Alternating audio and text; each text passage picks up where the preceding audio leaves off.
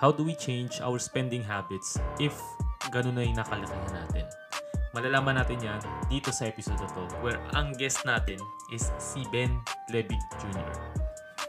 He's been an OF for more than a decade now and in 2016 he was awarded as the Dakilang Bayani. He's also a finance and decision support analyst for the company Chevron.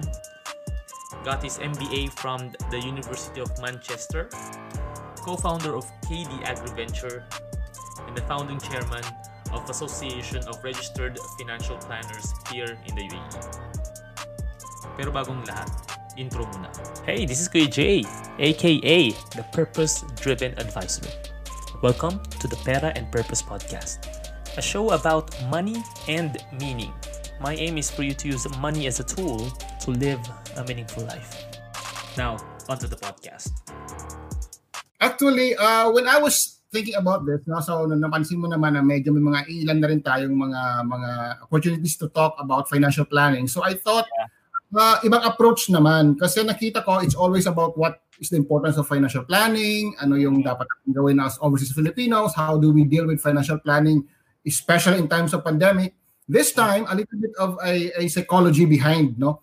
Kasi um, whether we will find this out later and we will understand this later on na yung mga spending habits natin as Filipinos or especially OFWs, meron pong psychology behind that. Meron po ta- meron pong rason kung bakit ganyan na bakit wala ka ng pera, bibili ka pa ng bagong sapatos. Wala ka ng mag-ano ka pa, di ba? Kasi may meron po yan ng mga psychology behind that. Now, Kuya Jay, clarify ko lang, no, I am not a psychologist. I am a financial planner who have observed hundreds or maybe thousands of Filipinos do the spending, especially dito sa UAE, no? Ano natin yan, advocacy natin yan na mag, yep. uh, mag-conduct ng financial planning sa mga kababayan natin. So these are basically observations na nakikita natin all through those years na nandito tayo bilang overseas Filipinos. By the way, clear ba yung ano ko, yung uh, oh. okay lang? Sa akin it's very clear. Sa akin ba okay ako diyan? All good?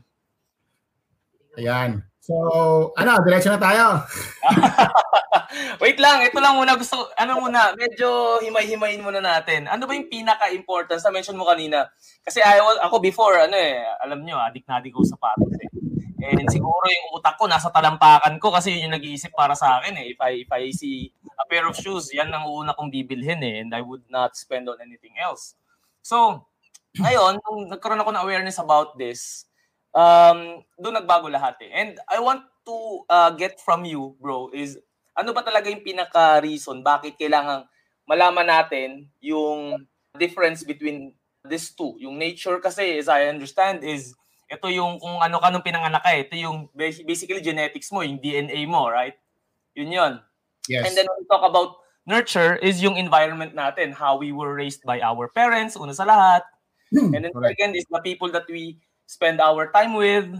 So, yun yung ano eh, bakit ba kailangan malaman natin yung uh, dalawang to, nature and then nurture. Kanina mention mo kung ano siya, pero bakit kaya? Ano bang... Okay. So, yun nga, we uh, every financial decisions we do, especially in our money management, spending habits, even our investing, you know, mm-hmm. the way we do money in general, is not uh, ano hindi yan nag-exist sa bubble. Ibig sabihin, merong influence diyan kung bakit ganyan yung way of spending mo o ganyan ka maghawak ng pera. There are factors that whether you accept it or not, or you may be aware or you may not be aware of these things, but there are factors influencing you para mag-spend ka or yung behavior mo sa pera ganyan. Okay? okay. Hindi mo na hindi mo totally 100% kasalanan 'yan. Let's say para maganda naman yung yung kalooban ng mga kababayan natin, no. So meron uh, talaga factors behind that. Now, these two factors, I put this in such a way na by by nature, what I mean is this had been in our DNA, embedded in our DNA for so long. Ibig sabihin, handed over yan from generation to generation. Nandiyan na talaga yan. Part na siya ng culture natin, part na siya ng tradition natin as Filipinos. And then, kumbaga, maliit ka pa lang, nakita mo na yan, observe mo na yan na ganyan ang nangyayari. So eventually, subconsciously, you are following the same pattern. That's what I meant.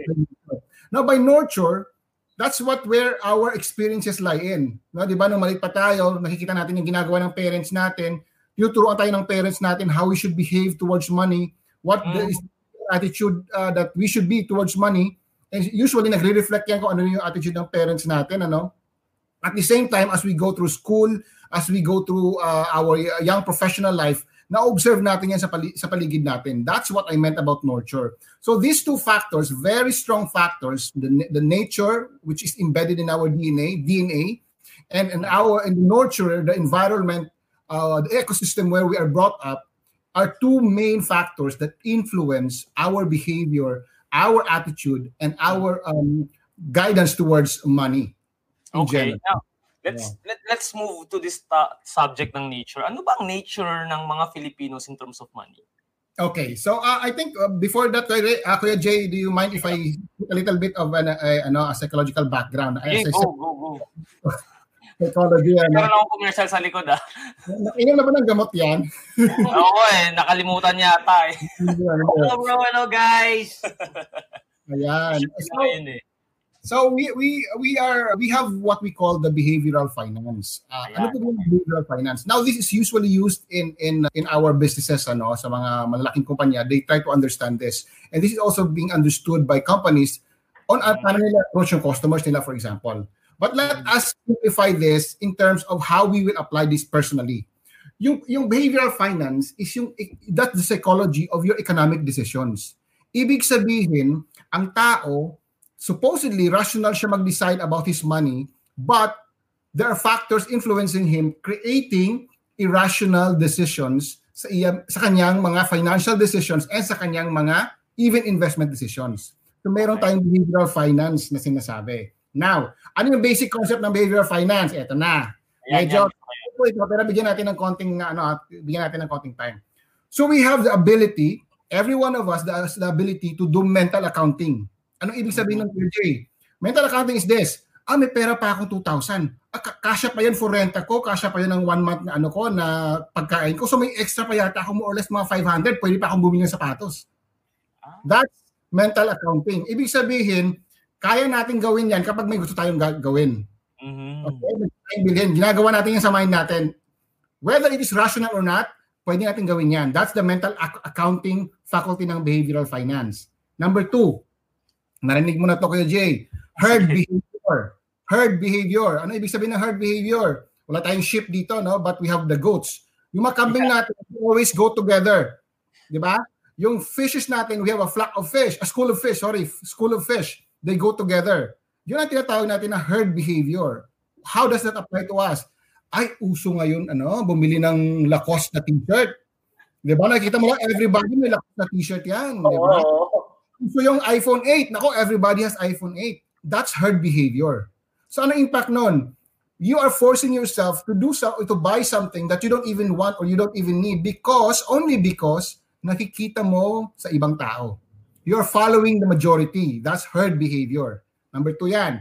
Number three, anchoring. Ano yung anchoring, uh, Jay? Anchoring is, ina-attach mo yung sarili mo into something and then ang identity mo, nakukuha mo doon sa ina-anchor mo na object. Example, ako, Kuya Jay, gusto ko talaga branded lang. Hindi ako bumibili ng peke, branded lang talaga ako. So that's me anchoring my my behavior towards something na branded lang. So anong effect nun? Lahat ng bibilin ko, whether kaya ko or hindi, dapat branded.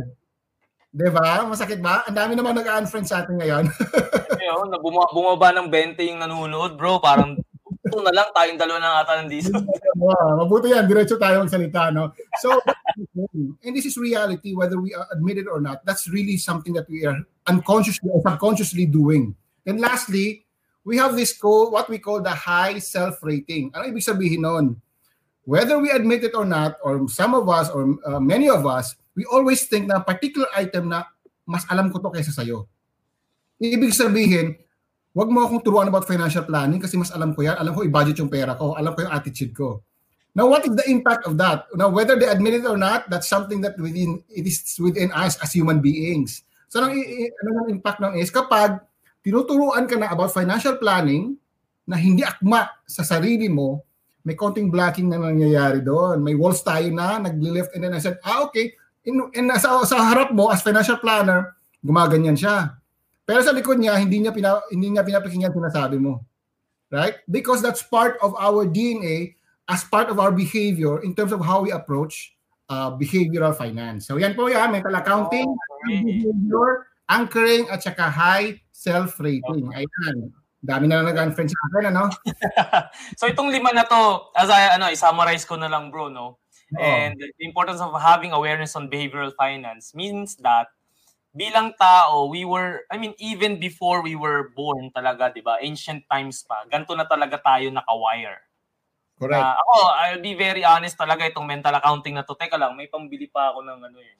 Alam mo yon And then eventually, teka, magkano na lang yun? Tapos kapag nagbabudget ka every end of the month, natutupan ba't kaya kulang to? Kasi nga, hindi mo naman sinulat eh, nasa isip mo lang eh.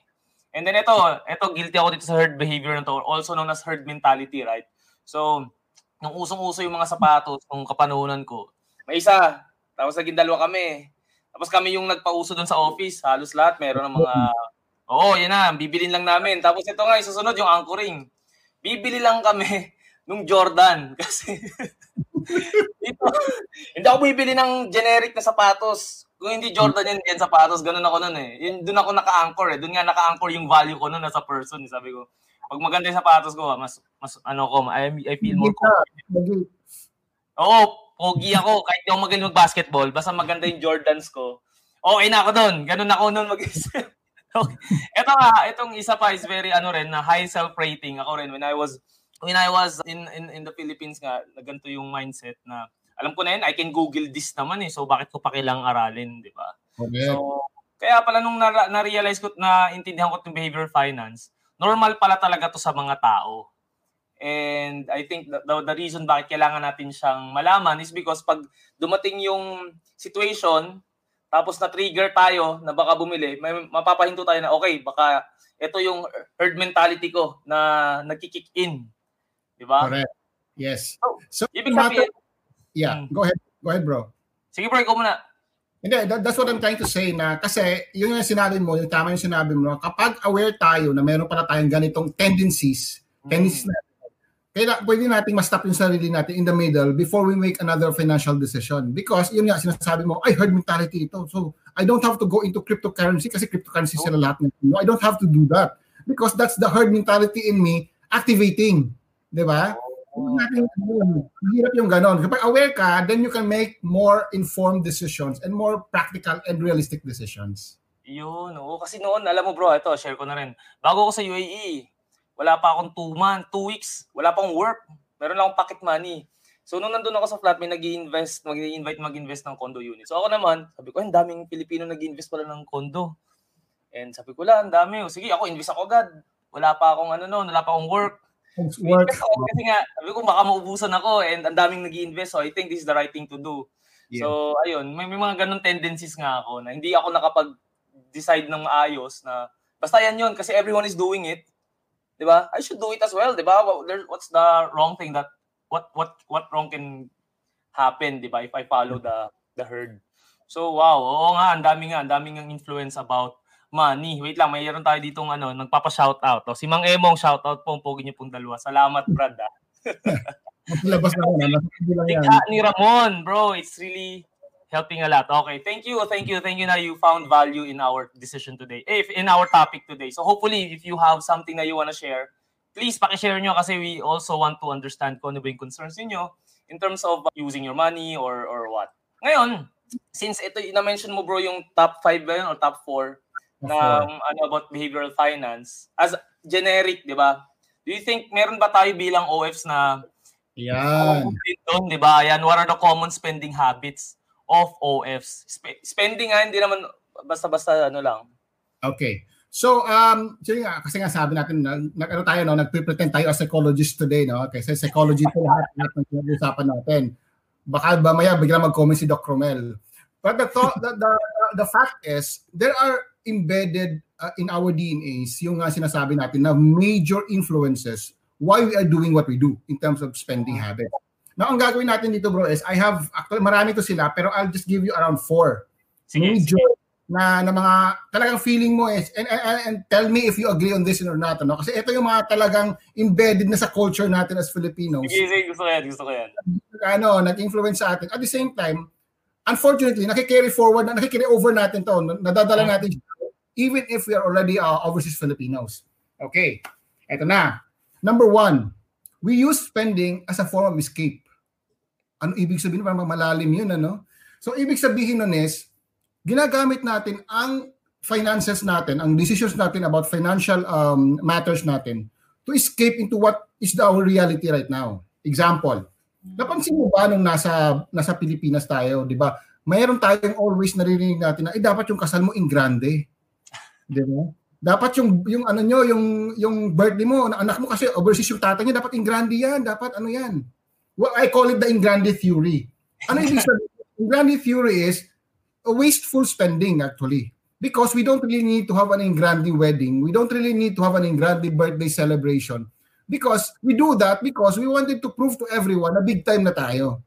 'Di ba? That's how we show our love to our our uh, partner or our kids and everything para to have that in grande theory. But the, the reality is, we don't need to have that. Mm-hmm. Pero because that's already, already been embedded in our DNA, in our culture over generations, sinusunod natin, whether we like it or not, napipilitan tayong mangutang para magpakasal o mag, napilitan tayong mangutang para malaki yung grande yung, yung handa ng anak natin to compensate for the love that we thought we are giving them. Di ba? So, number two, one day millionaire. Narinig natin yan palagi, di ba? One day millionaire sa Pilipino yan. Pagdating ni ano ni OFW galing sa UAE, pagdating pa lang doon, grabe na, buhos na yung pera, buhos na lahat lahat. Search time. Yeah, splurge na agad kasi OFW, di ba? Abroad eh. Oh, not only you are putting that pressure to yourself, the environment, yung community mo mismo, they are expecting that from you as OFW. Ano ba naman yun? Do kararating lang from Dubai, hindi mo lang napakain. Ano ba naman yung si Kuya Jay na yan? Di ba? Kailangan pagdating doon may lechon agad. Ganun yon Kasi one day millionaire yung ano natin, yung uh, mind frame natin. Next, yung sinasabi ng nasa likod dyan na ma- pasalubong splurge. Ta- yan din. Tingnan, try natin. Especially this is true, it may not be true to everyone, but majority of us, try mo lang na hindi ka magpadala ng pasalubong box mo. Try mo lang na hindi ka magbigay man lang ng kahit ano pagdating mo sa Pilipinas isusumpa ka na kamag-anak mo. Napakasama, diba? napakasama mo na, bro. Maraming judgment kasi. Why? Because they are expecting you to splurge. They're expecting you to give. They're expecting you na dapat big time ka. You share that to us. Diba? So all of this, and then the lastly pala, sorry, before I go to the next one. The last is mm-hmm. yung YOLO lifestyle natin. Diba? You only live once lifestyle. Spending a lot spending money we don't have to finance a lifestyle we, we are not even the same person as that lifestyle or the pretending to be that lifestyle para na kita sa buong mundo na big time tayo because we only live once. So all of this, the Ingrandi theory, the one day millionaire, the pasalubong splurge, the YOLO lifestyle, all of this, if you look at it, is actually a form of escape. Ibig sabihin, for one day man lang, na naging grande ako, makalimutan nila na ang hirap ko na all the rest of the 364 days of my life. So in reality, it's not really you. It's not really the normal thing. It's just an escape from the normal daily grind of your lifestyle.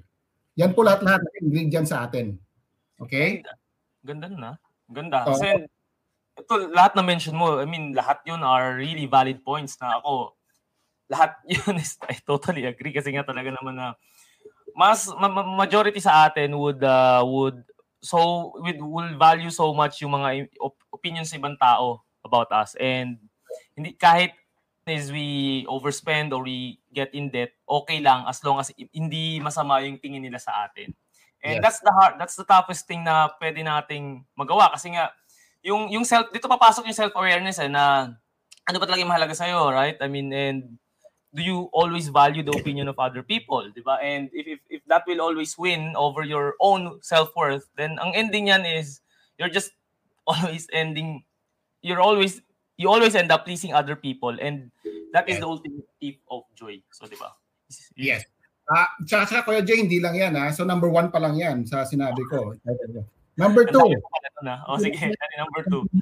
Ah, medyo masakit-sakit to. We have what we call the sense of entitlement. Ano ibig sabihin nun? Nako, ang, ang, ang hirap ng trabaho ko. Sinisigawan pa ako ng boss ko. Lagi ako ng overtime. I need to buy five shoes and I deserve it. Diba? Kasi I've been working so hard all those months. So I deserve this. That's the sense of entitlement. Diba? Tapos, kaya nga, sa Pilipinas, napansin mo, kapag medyo maayos na yung buhay ng OFW, ano nakikita mong pinaka-visible? Lumalaki agad yung bahay. Yes. Napansin mo ba? Yes. Mansion agad yung bahay natin. The first thing that we do as OFWs kapag maging maayos-ayos yung buhay natin is magpatayo ng malaking bahay. Six door, uh, six uh, rooms na house. Eh, dalawa lang naman sila sa bahay na yun, pero six uh, rooms yung house nila. Di ba? Because it's not even us having the comfort of living, it is us showing to our neighbors na big time na tayo. Whether we admit it or not. That's always that hidden agenda behind us. Okay? So I hope that's not the case, but that's always, that's most of the time, that is the case because we wanted to show everyone na may OFW dito. Ay, naku, laki ng bahay na yan. Siguro OFW yan. Yun agad. Right? So that's the big houses. And then the, the third one is, and this is uh, maybe few of uh, few of OFWs are doing this. Pero meron tayo kasi tinatawag na inggit as an emotional high. Ano yun? Ganito yan. Merong iba, hindi naman lahat, sana wala, walang masyado. Ganito yon. When people are jealous of what you have, you have that sense of ano emotional high kapag napapansin mo na naiingit sila sa'yo. Okay? And that's why all of this splurging, all of this branded clothes, all of this um, uh, perfect life in social media, at saka all of these big houses is to actually create a sense of jealousy. Na ibig sabihin, wow, grabe, big time na talaga to si Kuya Jay, oh, grabe, oh. 'Di ba? So parang may sense of inggit sila, ikaw naman may sense of satisfaction ka in that way.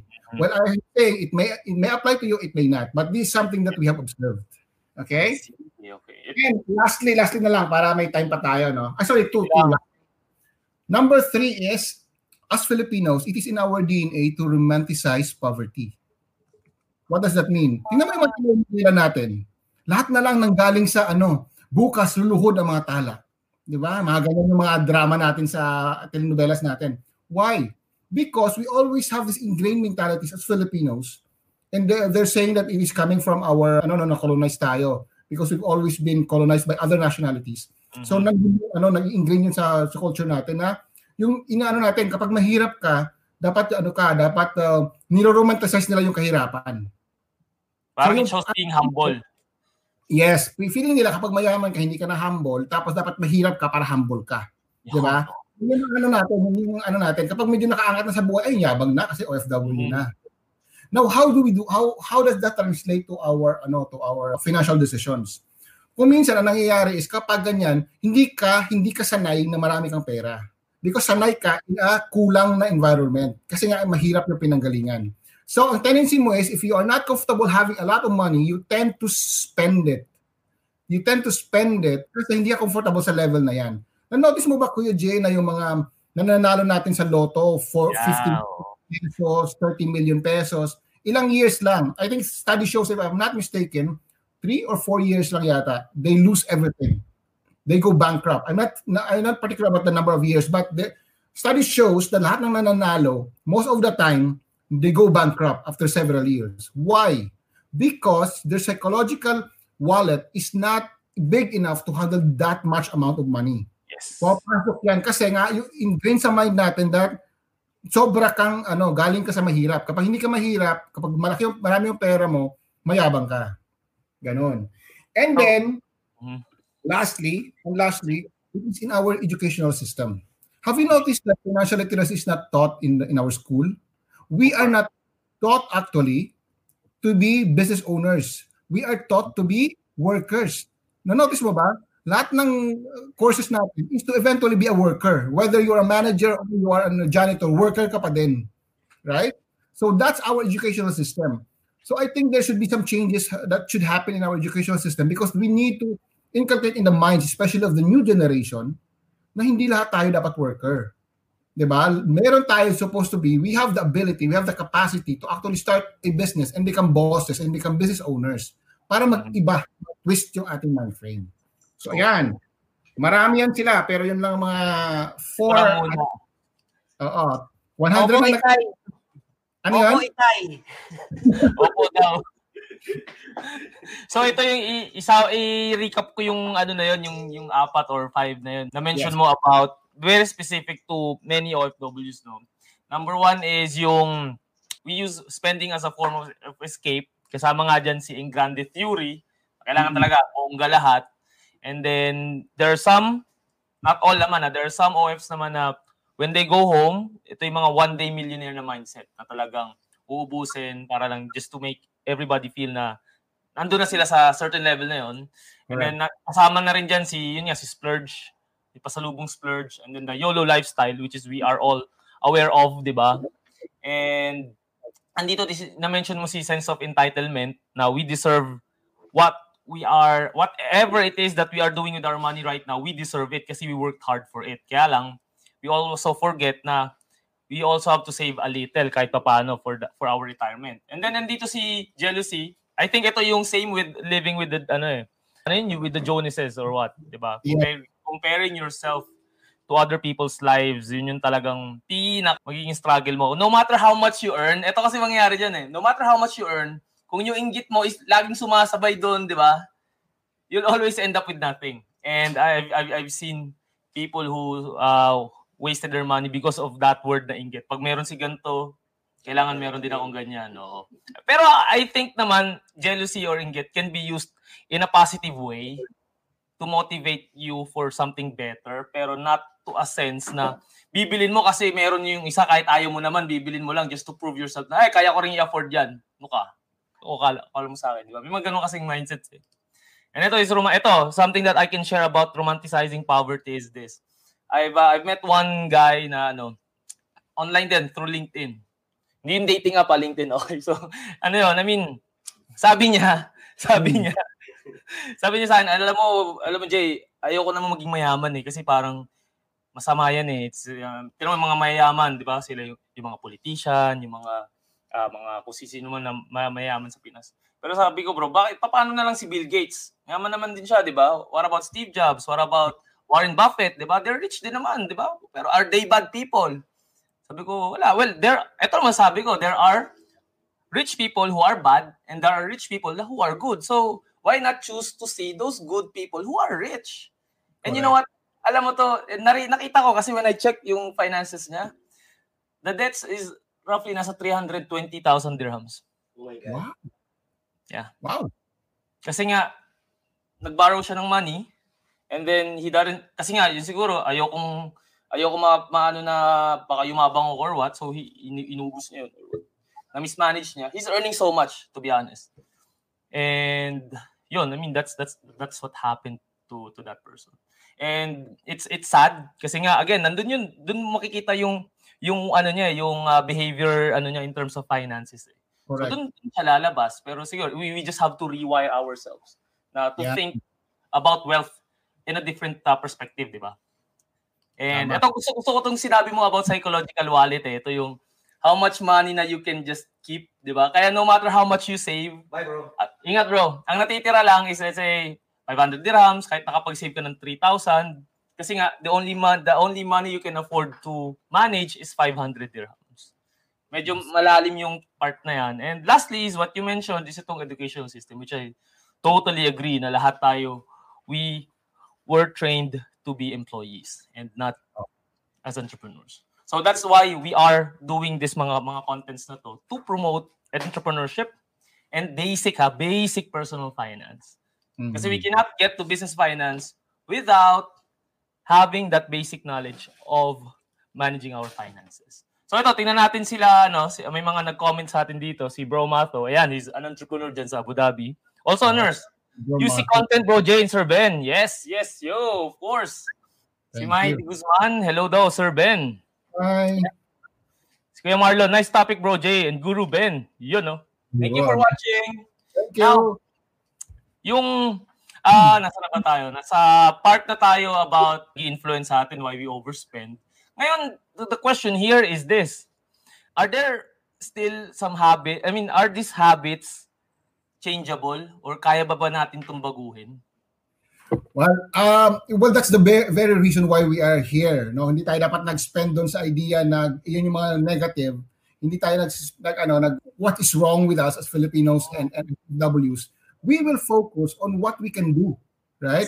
Yan ang importante naman talaga. What how can we change these habits? How can we improve our our uh, financial planning uh, acumen?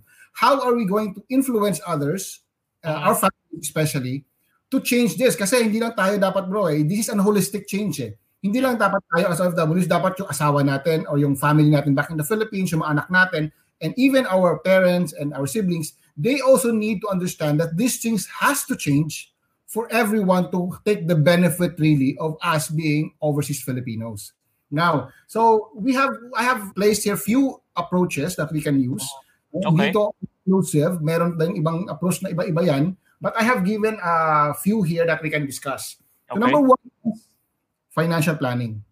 Ito gas-gas na topic na to eh. Everybody we hear this every day. Eh. Dapat ano ka, dapat um, financial literate ka, dapat uh, ano ka, uh, alam mo kung paano i-manage yung pera mo, dapat budgeting, dapat ganyan. We know this, everybody knows this. The point though is that we really need to sit down and think na okay, do I really need to do this? Yes, you need to do this. Huwag lang yung ano academic, ibig sabihin na, na alam mo, naintindihan mo, tapos hindi mo naman ginagawa. And I'm sorry to say, but many uh, financial planners are also not doing this. They are not practicing what they they are uh, preaching. So kailangan start with us as financial planners. No? Kaya sinasabi natin sa ating mga kapatid sa Association of Registered Financial Planners here in the UAE and even in the Philippines is that you practice what you preach. Okay? So dapat, kailangan, ano mo yan, embodiment yan. Okay? So it's it's always a ano bro eh, it's not it's not the same na level yan eh. So mayroon tayong chapter 1 pa lang siya, mayroong iba na chapter 10 na. So we don't have to compare ourselves with one another. Yeah. The point though is that we need to start the journey of financial literacy. So kapag nag-start sa atin yan, we inculcate that to our friends and to other OFWs, then it will eventually spread across the families natin in the Philippines. That's number one. No? Because at the end of the day, we wanted to break other cycles. Halimbawa, alam, aware ka ba sa sandwich theory na nangyayari? Yeah, Oo, yung uh, sandwich generation ba yan? Yes, yan yung sinasabi natin na ano, na ikaw as OFW, ikaw pa yung nag-take care ng mga anak mo, ikaw pa rin nag-take care ng parents mo. Yeah. Na-discuss namin yan ni Coach Randall, ano? but then what we said is, obviously, we cannot do anything about uh, not taking care of our parents. That, that's part of our culture. Is susumpakan ng magulang mo pag hindi mo ginawa yan, ang sama-sama mong anak, di ba? So, hindi mo pwedeng hindi gawin yan. Pero, we can break the cycle. What do I mean? Sa atin magsa-start. Di ba, parents na rin tayo, ikaw maging parents ka na in the near future. So dapat sa'yo pa lang or sa atin pa lang mag-start na yan. Now we have to take care of ourselves and prepare for our future so that when we grow older, yung anak, hindi na tayo magdidepend sa mga anak natin. Mhm. Right? So thus breaking the sandwich generation or the sandwich theory. Okay? And then we need to practice delayed gratification. Yung mga YOLO lifestyle na yan, yung mga mga one day millionaire na yan, yung mga ingrande theory na yan, they could be resolved with a simple delaying of gratification. Kasi as financial planners, and I advocate this, ano, I don't actually ask people to stop spending. I don't ask people not to buy things that they want. You can do that. You can do that. But do that and put in budgeting into that equation. Di ba? Kasi kapag gusto mo pa rin bumili ng sapatos, for example, you don't have to buy it now na wala ka pang pera. Pagsiban mo. Delay it for another six months. Within six months na yun, makakasave ka na ng extra 200, 300 every month. Then you can buy it without destroying your entire budget. Di ba? So delayed gratification is actually the answer to all of this one millionaire YOLO lifestyle everything because you can always go on vacation. Just save first. Di ba? So hindi natin sinasabing huwag nilang gawin yon. Kaya nag kaya wag yung ano i-accuse yung mga financial planners na boring kami. Hindi po, hindi po kami boring. Exciting din po yung life namin. What we do is we just plan ahead. Delay the gratification. So yun pong ni-request ko sa mga kababayan natin, yung mga OFWs natin, o families nila back home, delay the gratification po. And then eventually you can do it once the money is there and you have already saved for it. Yeah. Okay? Now, num- number three, na very important, they need to realize, us, tayo mga OFWs, at saka mm-hmm. yung family natin back home, we need to really realize that our lives as OFW has expiry date. Ibig pong sabihin, few years from now, we will go home eventually. Di ba? Now, if you know that, ano mga yun ang magiging decision mo? Dapat mag-save ka kasi eventually uwi ka. Yung sweldo mo every month dito o sa Dubai o sa UAE, hindi po mang, hindi for forever yan. May expiry date yan. Eventually magsa-stop yan. So what will you do or what will the family do kapag nang, nangyari na yung point na nag-stop na siya? 'Di ba? So now that we are still here, now that we're still earning, we should save for that ultimate future. Okay? So kailangan natin inculcate sa mind natin na ma-expiry date po ito, hindi po ito permanent. Temporary lang po ang buhay ng mga overseas Filipinos. Okay?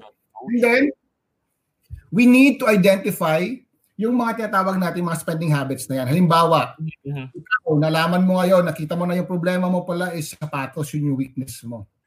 Di ba? So then you need to identify that and then go 180 degrees away from that ano from that situation. Ibig sabihin, kung ano po yung spending triggers mo, avoid the spending triggers. Kapag alam mo na ma- mahilig ka mag-shopping, eh, wag po kayong magkape doon sa mall. 'Di ba? Alam mo namang mall, may shopping area yan, ipupunta-punta ka doon, sarili mo. Eh anong magagawa ko? Kina, tinatawag ako ng Jordan talaga eh, 'di ba? Yan doon ka sa mall kaya naririnig mo yung tawag ni Jordan. Pero pag sa bahay, yung Jordan doon sa bahay. Manood ka na lang TV sa bahay or magbasa ka. You know what I mean? So you Yeah, exactly. things that triggers your spending habits, the bad ones. Okay? And then next, replace the the bad one, bad habits with the good ones. Ito, classic example, bro. Gusto mag-shopping.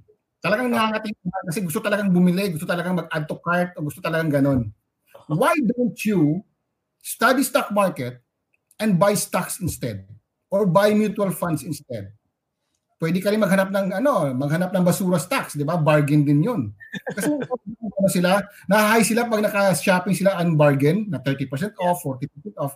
Alam niyo po mga kababayan, meron din pong 30% off, 40% off sa stock market. Meron din po doon, especially ngayong pandemic, down ang stock market. Pag alam mo yan, you can always go there and shop.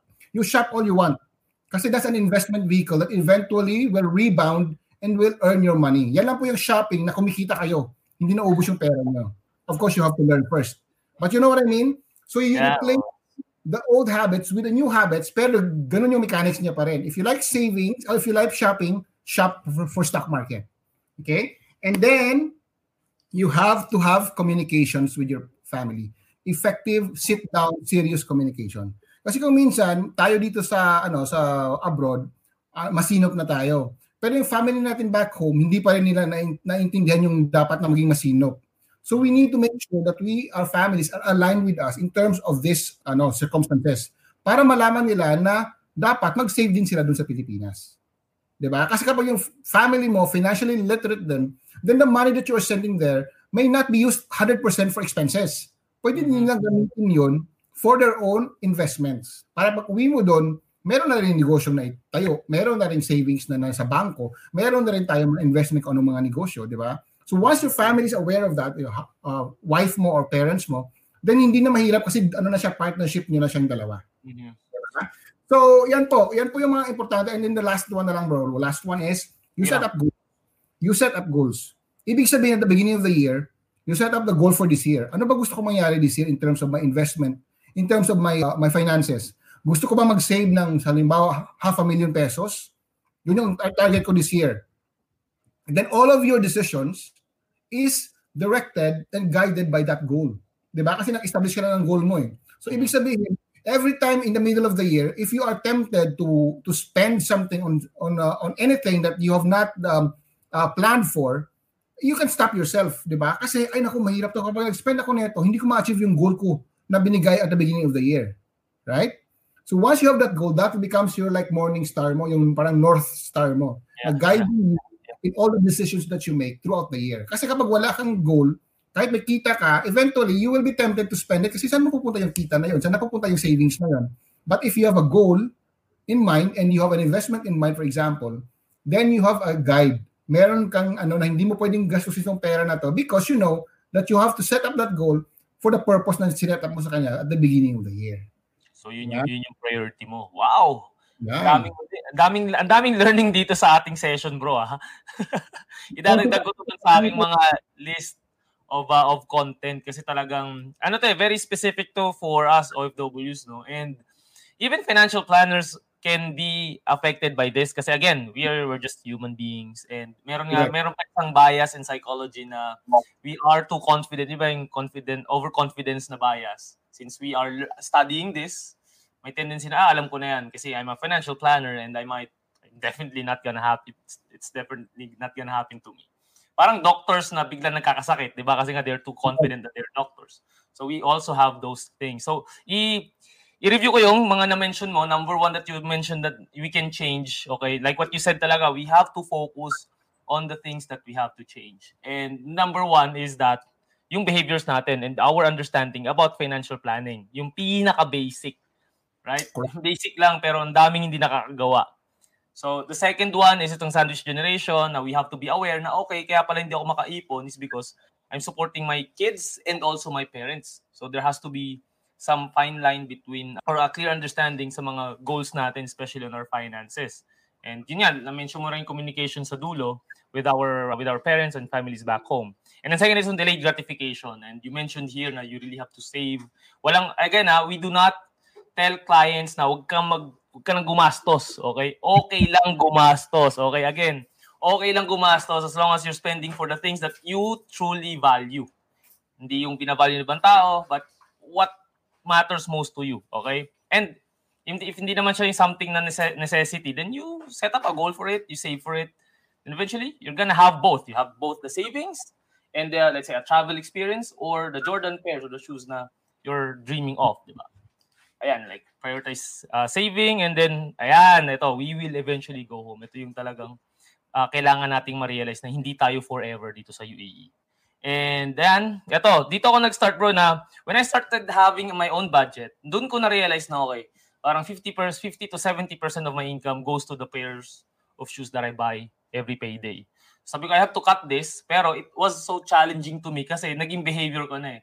It Correct. became a cycle na eh, na every, dati every 50, every uh, 15 days, di ba sa Pinas twice tayo sumusweldo. So, every 15th day, punta ako ng mall, I'll buy a new pair of shoes. Ganun na, naging part na siya ng system ko eh. That was before it. Ang hirap, ang hirap kasi behavioral change to eh. Sa parang ikakat mo yung nakasanayan mo and ginawa ko siya gradually. From two, ginawa ko na lang once a month and then naging once every quarter. ang hirap, ang hirap talaga kasi pag naamoy ko yung oh. bro. Sabi ko, oh my God, ang sarap feel. Tawag yung pangalan mo, di ba? Oo, grabe, grabe. Tapos ayan, replace your bad habits with the good ones. Ito naman, nung I-mention mo na napakaganda yung add to cart buy buy a share na lang. So, nung ginawa ko to dati, since dati mga sapatos, ngayon, bumili na lang ako ng shares ng Jollibee sa ano, o kaya mutual funds. Same nga naman talaga, ibahin mo lang talaga yung binibili mo, 'di ba? So, you're now buying assets than liabilities. Ito yung pinakamahirap, bro, eh. I mean, communicate with your family. So, ha, ito, I want to ask you, kasi ito rin yung challenge ng aking clients eh, na okay sila ngayon, okay, naintindihan nila na dapat nila ayusin yung finances nila. Pero napakahirap i-communicate with the family. Parang ang pinakamahirap i-influence are the closest people na nakapalibot sa'yo, including your closest friends, and definitely yung family mo, the parents, your parents na nagpalaki sa'yo. How, how, how do you, how do you apply that? Ako, kita ka ng ano dito. Godwin, huwag ka dyan. Ma SPG tayo dito. Parental guidance and Godwin, ha? Oo nga, oh.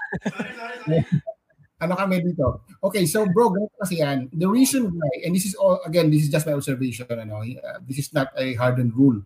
The reason why nahihirapan yung iba na, na to speak to their families back home or their parents back home na magtipid or ganyan. Kasi nakikita nila family natin na tayo, we are also spending so much here. So ibig sabihin, halimbawa, sa Instagram mo nakikita kang lagi kang nasa coffee shop, lagi kang bumibili ng ganito, lagi kang bagong damit, bagong gadget. So what do you expect the family would think in the Philippines? That marami kang pera, di ba?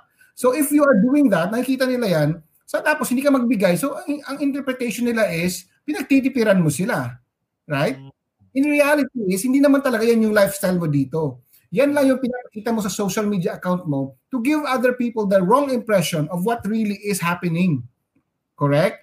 Now, the what we what you will do right now Ganito yon. Mm-hmm. So if you can minimize, you know, creating that alternative persona in your social media accounts, kung mm-hmm. sino ba talaga, and start showing them the reality. Ibig sabihin, pakita mo rin sa kanila na nag ano ka na nag nagtitipid ka rin, pakita mo sa kanila na nahihirapan ka rin at some point, pakita mo sa kanila na naging financially literate ka. All of these are just triggers. These are just suggestive actions na nagpapakita sa family mo na ay si ano to si Kuya Jay do nagtitipid pala siya. Kasi ayun no, nag, ano siya nag-aral na pala siya about financial literacy. So ibig sabihin, nandiyan na yan sa mind frame nila na okay, kung ganyan siya dapat tayo hindi na rin tayo mag-demand kasi siya mismo may changes na nangyayari sa kanya. and it's visible. Now, if that is happening for some time, nakikita nila yung ganyan yung changes sa'yo, ano, and then, when you eventually talk to them, eventually uh, discuss these things to them, hindi na mahirap kasi hindi na walang disconnect. Kasi halimbawa, just to think about it, kapag nakikita nilang grabe yung magastos ka sa social media accounts mo or nakikita nila lagi na ganyan ka, magarbo ka, tapos bigla mo na kausapin na magtipid, eh mag-aaway kayo talaga. Magkakaroon talaga ng misunderstanding, di ba? Kasi there will be a disconnect. Sasabihin na yun ng nanay mo o yung tatay mo, naku anak, pinagtitipiran mo lang talaga kami. Kasi nakikita naman namin laging bago yung damit mo, lagi kang nasa vacation. Tapos pagdating sa amin, hindi na kami ma, ano, mapagbigyan ng kahit konti. Di ba? So those things has to change first from us, from our side.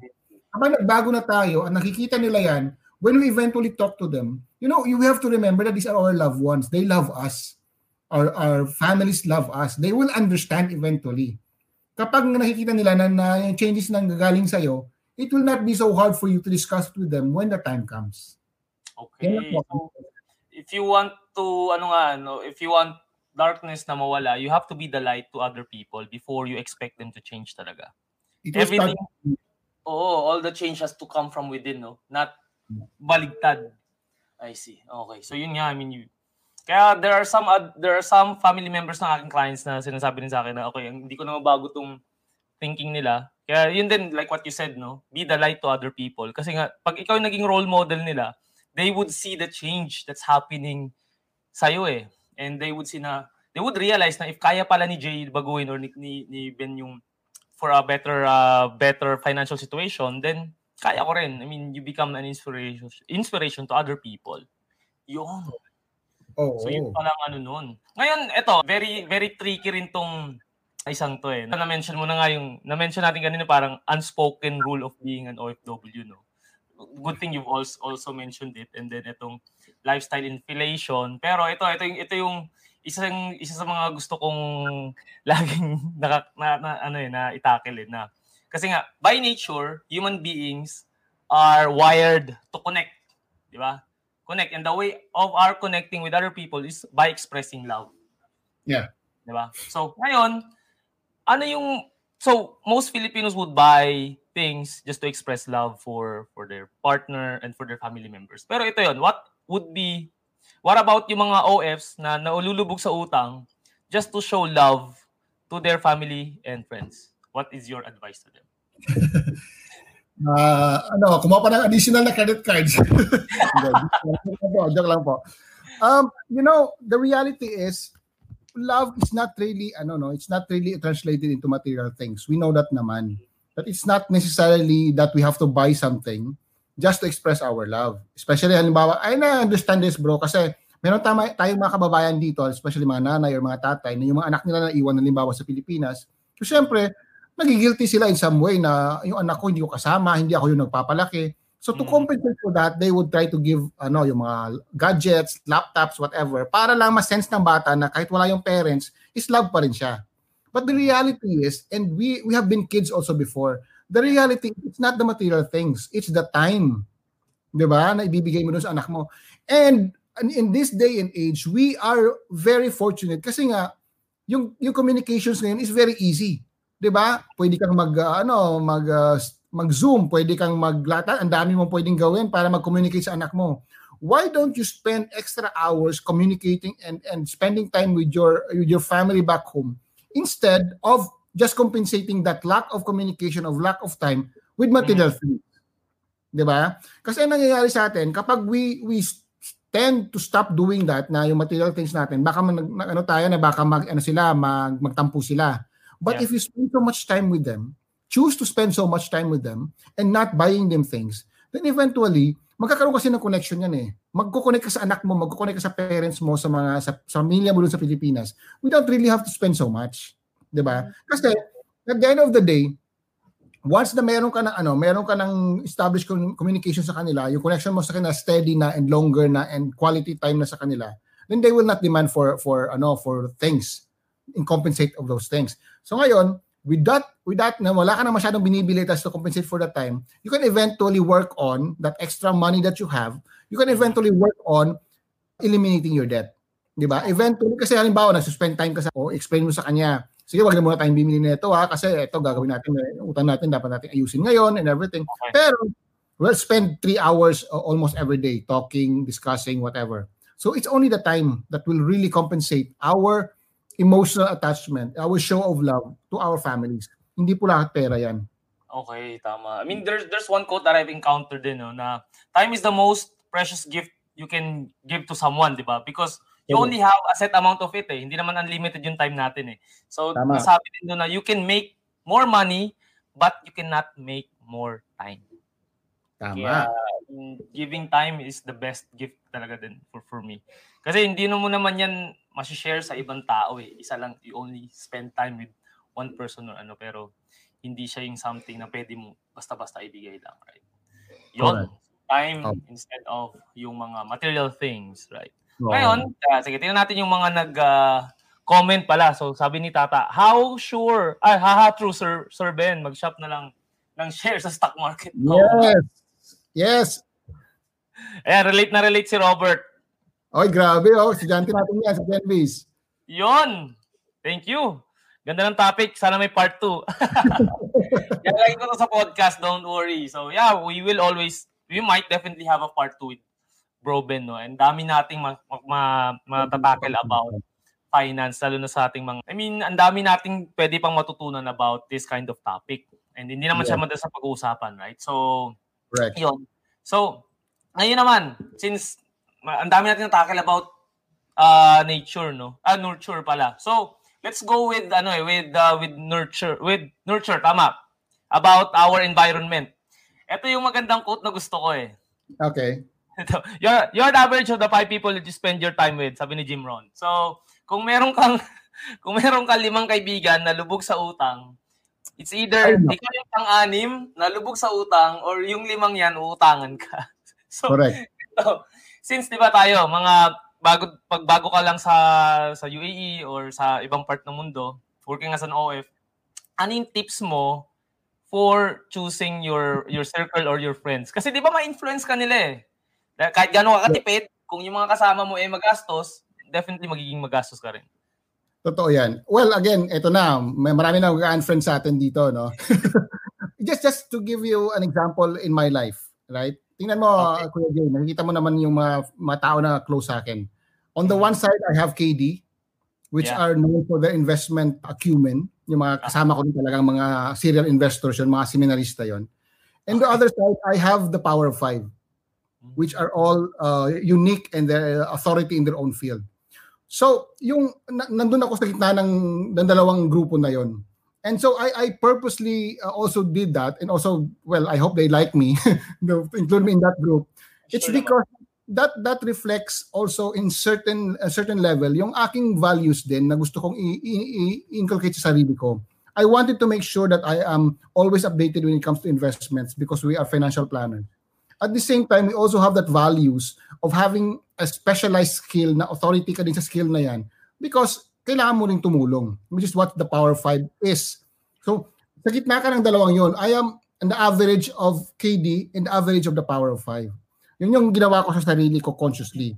Now, again, you don't we don't want you to compare yourself with others no kaya sinasabi ko nga is uh, yung chapter 1 ni Kuya Jay baka chapter 10 ko na o yung chapter 11 ni Emong baka chapter 2 pa lang ni Doc Rex yun 'di ba so we don't really compare ourselves with each other but we are going to surround ourselves with this ano with this concept na talagang totoong nangyayari yan which is you are an average of the friends that you have. Now how do you choose the friends? How? 'di ba kasi it doesn't have to be you rejecting other people or unfriending other people in Facebook because they are malubog sa utang or maraming ma- may hugot, may problema lagi. It's a matter of span, spending the quality time and the amount of time that you spend to the people that will really help you and that will nurture you.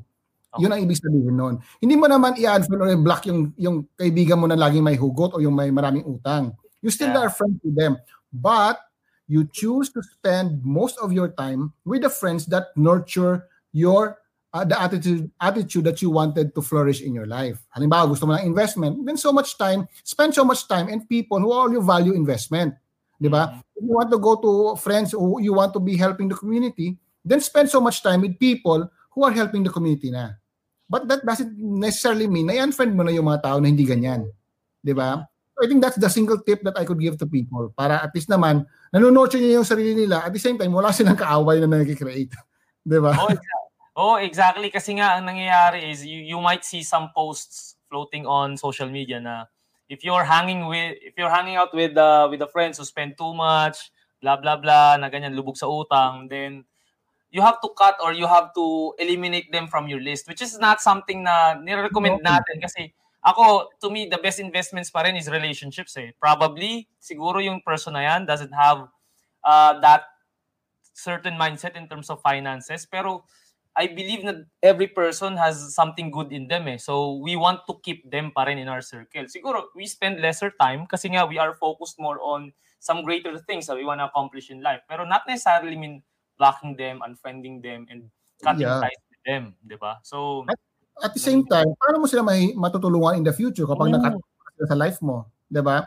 And that person maybe halimbawa may, mahira mahina siya sa ano, mahina siya sa spending, pero may mga positive din na attributes yung tao na yun that could also help you, ba? So cutting off your friends in that way is not really helping you in the long run. It's more of the time, the quality time you spend to the people that will really help you. Actually, yun yung talaga. you don't burn bridges. No. Especially sa atin, financial planners tayo, we don't cardinal mistake yon pag nag-burn ka ng bridge, di ba? Tama. Tama. Kasi you don't know na baka, siguro right now, he's not the person who can help you or hindi mo siya matutulungan din. But eventually, di ba, life is a long journey. And Correct. it might come to a time na ikaw naman yung mga ilangan sa kanila. So, you have to be really good with the people around you. Good in, not because you're expecting something in return, but because you know for a fact na being good is just like who you, is just who you are talaga eh, right? And Oo, if you correct. if you are good to people, then people tend to be good to you then, di ba? You just get what you give out as well. So what you give out, you also receive. So that's also my mantra. So thank you for for that. And before we so any other advice that you want to share with with Filipinos right now who are probably struggling with their finances and all especially now that it's it's COVID talaga. So hindi natin may iwasan 'yan and Hmm. what what advice can you give to them? Yeah. So uh, I keep on saying this with my other talks as well. Ano? So if you are already in this situation, halimbawa, no, wala tayo pang financial planning na nangyari sa life natin, ah, hindi pa tayo ganun ka-prepared, and then nandito na tayo sa sitwasyon na to. There's two things. Number one is you have to drastically scale down in terms of your expenses.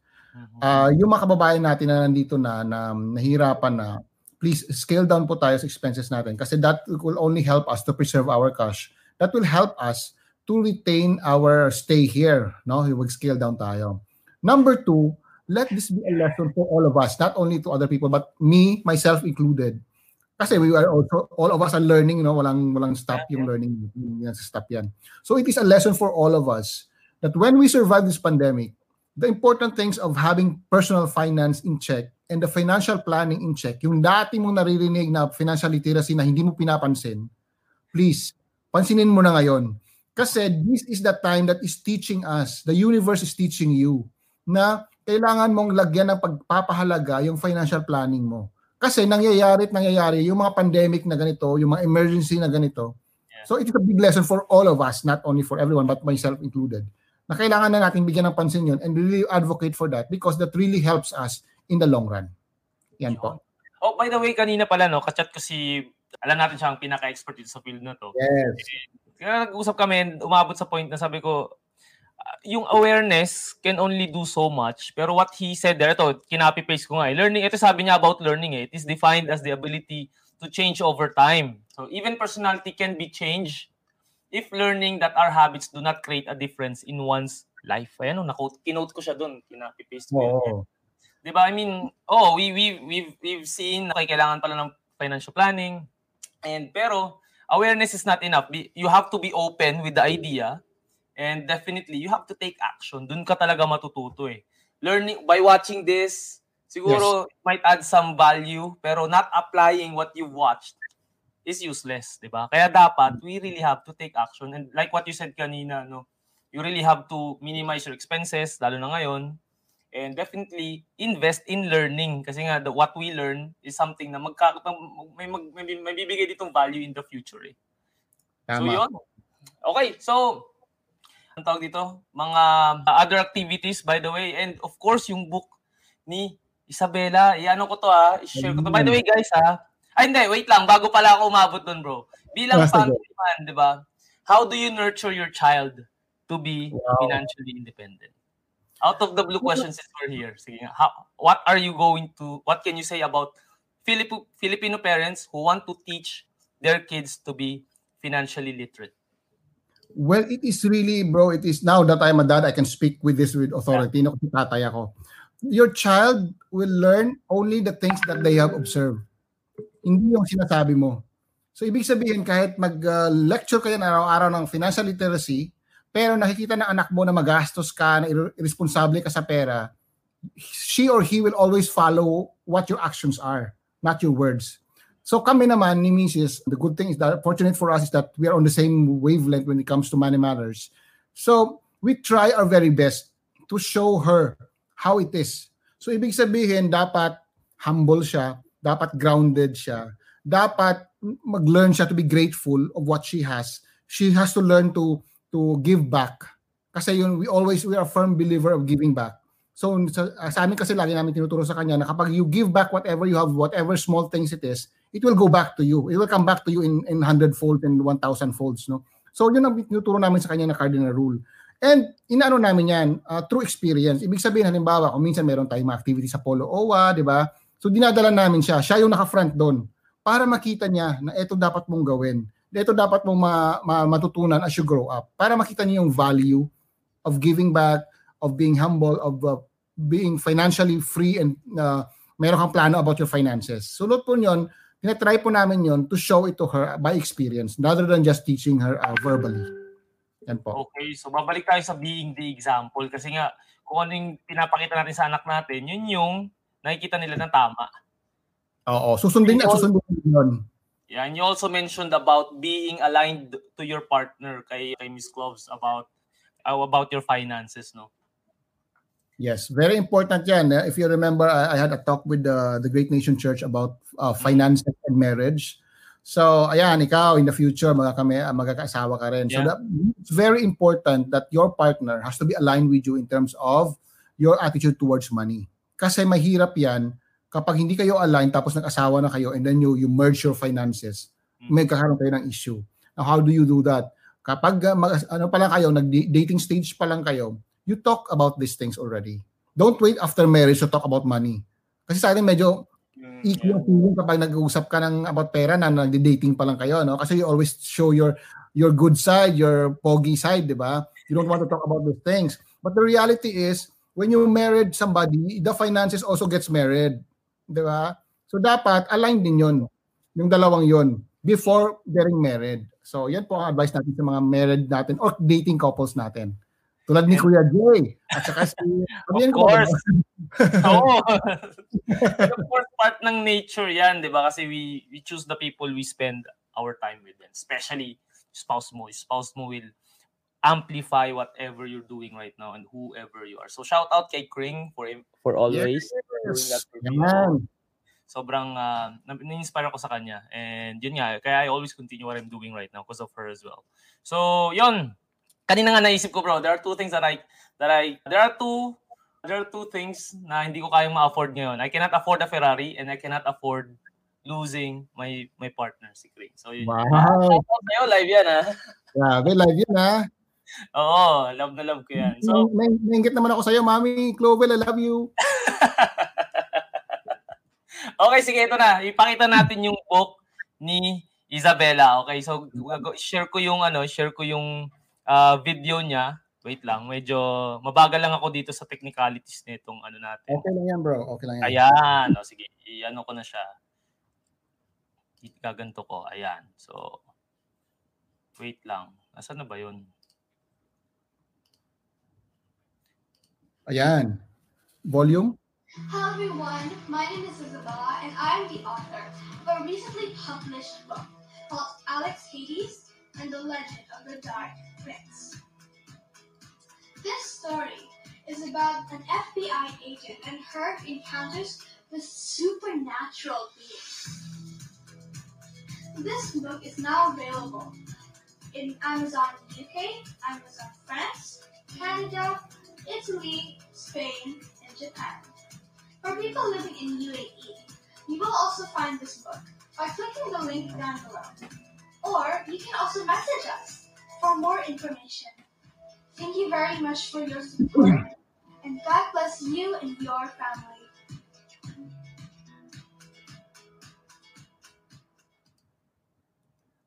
Grabe bro, 10 years old may book na. Ako wala pa.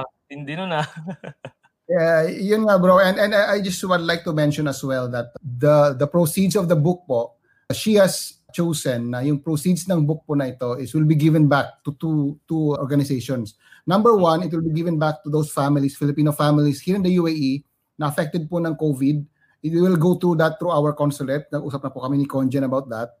So that, yan po ang number one na organization. And number two po, meron kaming organization na Friends of Kids with Cancer. So ito yung mga bata po sa Pilipinas na, na battling the disease. So part of the proceeds po will go to that organization para po matulungan sila to buy medicines, to buy yung mga needs po nila while they they survive the the disease po. Oo. So grab a copy of Alex Hades and the Legend of the Dark Prince. Oh, Bye. yan po. Yan po, Oo, yan po. Sorry, bro. Yung ano pala, just to just to inform everyone na meron din pong stocks dito sa amin. So if you want na I'll deliver it uh, directly to your house po, you message me. Kasi po uh, ang mangyayari is kapag you you buy this one directly from us, so wala pong delivery cost. Yung delivery cost po papasok doon, didiretso po yun sa i-donate natin. So instead of pupunta po siya sa sa courier service, doon na lang po natin diretso sa ano no sa mag sa donation natin. So contact me sa Facebook account ko po and then I, we will arrange for you to be delivered to deliver this book to you directly. Yan Oo. po. So niyo si Ben Lebig Jr. Nag-iisa lang yan for for the book. Okay? Natuto ka na and nakatulong ka pa.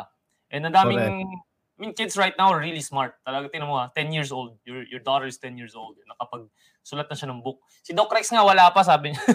sabi ko sa kanya. Malapit na, malapit na yan. Sabi tayo kay Doki, oo.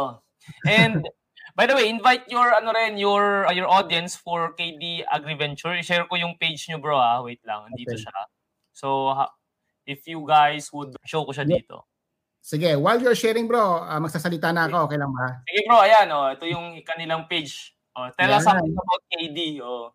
Oh, so KD po actually is an agribusiness based in the Philippines. Ayan yung mga pogi kong mga ano, mga partners. Yung sinasabi ko sa iyo, 'di ba? You are a average of the five people. Yan po sila. Yan ang mga makasalanan.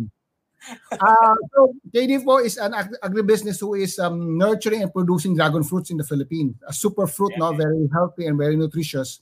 So nandito po kami kaya Kuya Jay, nandito tayo ngayon sa harvest season natin.